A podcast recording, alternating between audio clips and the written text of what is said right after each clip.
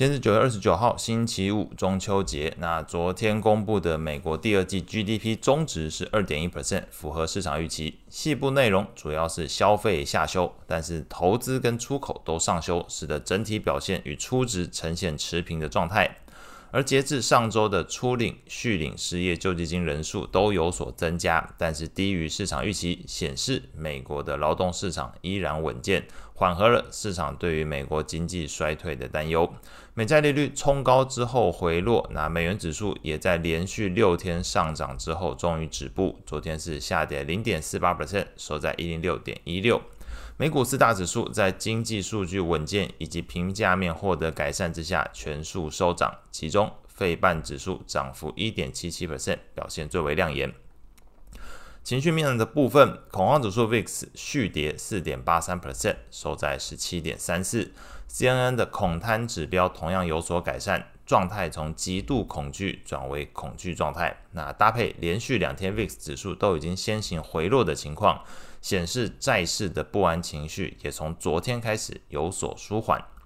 整体盘面表现上，随着整体市场的情绪面回稳以及季底再平衡操作的一个潜在影响，有观察到科技跟中小型股表现都相对标普五百指数更好。费半指数 E T F 上涨 百分之一点五八，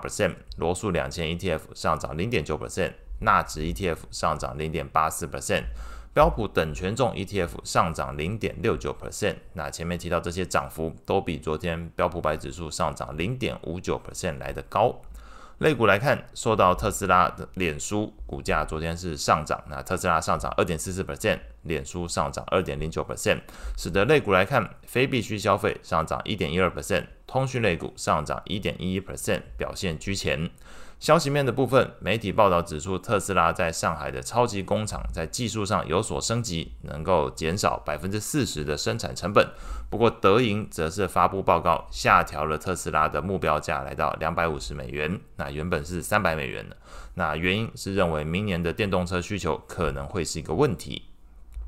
美债利率的部分，美国十年期公债利率盘中是一度上涨 六点五个基点，来到 百分之四点六九六， 但是中场随着整个市场情绪面回稳而由升转跌。那昨天是中场来看收低 三点四八个基点，收在 百分之四点五八。那 F E D 官员又有发言哦，这个芝加哥银行行长古尔斯比在昨天的演讲中表示，即便风险依然存在，包含油价上涨、中国经济放缓、汽车工人罢工以及美国政府的停摆的一个可能性，但是他依然认为美国经济有机会软着陆。那在昨天债券的 E T F 价格变化上，投资等级债券 E T F L Q D 上涨 百分之零点一八， 高收益债 E T F 则是上涨 百分之零点四八。另外从 FedWatch 来看，目前利率期货市场还是预期首次降息时间是明年七月份，跟前一天的观点相同。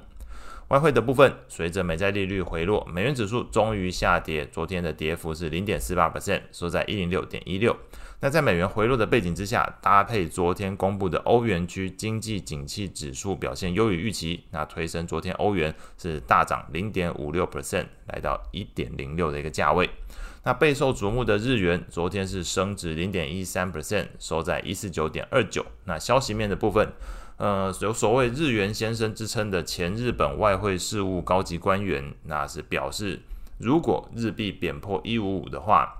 日本官员可能会开始担心，所以不排除在触及到一百五十的时候，这是日本官员就会先行进场干预。但换个角度来说，日元先生也表示，如果日本央行到时候都不采取任何措施，那日元有可能贬到接近一百六十，但不会更低。所以如果呃对日元有想法的投资朋友，可以稍微综合一下这个日元先生的观点，知道目前的一个价位，如果一百五十的时候日本央行不动作，那可能就是触及到一百六十的几率提高，但是要更低，这个要继续续贬哦，可能难度就提高。那后续的市场焦点就放在今天会公布的美国的 P C E 密大通膨的预期，以及欧元区的 C P I 数据表现，同时也持续关注美国政府部门停摆以及这个汽车工人罢工这两个事件的一个进展。那以上是今天所有内容，祝大家有美好的一天。